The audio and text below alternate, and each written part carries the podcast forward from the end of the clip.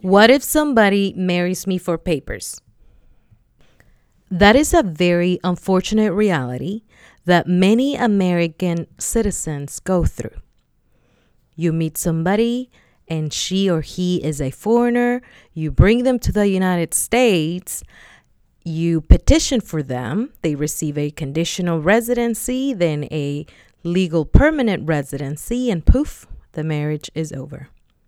As painful as that may be, there are a couple of things that you may be able to do if you are certain and you have absolute proof that these individuals committed fraud and misrepresentation when they married you.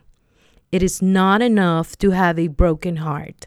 You must have actual evidence that he or she, from the beginning, intended to marry you only to get papers. If you are so sure and you have that evidence, you may be able to present it in front of a family court and have that marriage annulled.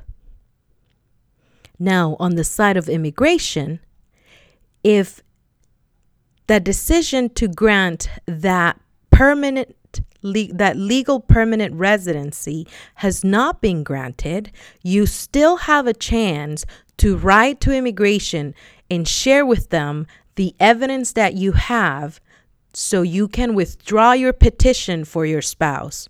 So he or she will not be able to finish that green card process. However, if your evidence is not enough, then he or she will be able to request a waiver to continue the legal permanent residency process by themselves.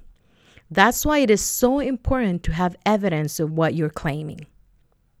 Finally, if the if this individual already received their green card through you and the process is finalized, you may still have an option to report them for fraud and misrepresentation to immigration itself. And if you look at the link below, it will give you more information on how to contact them.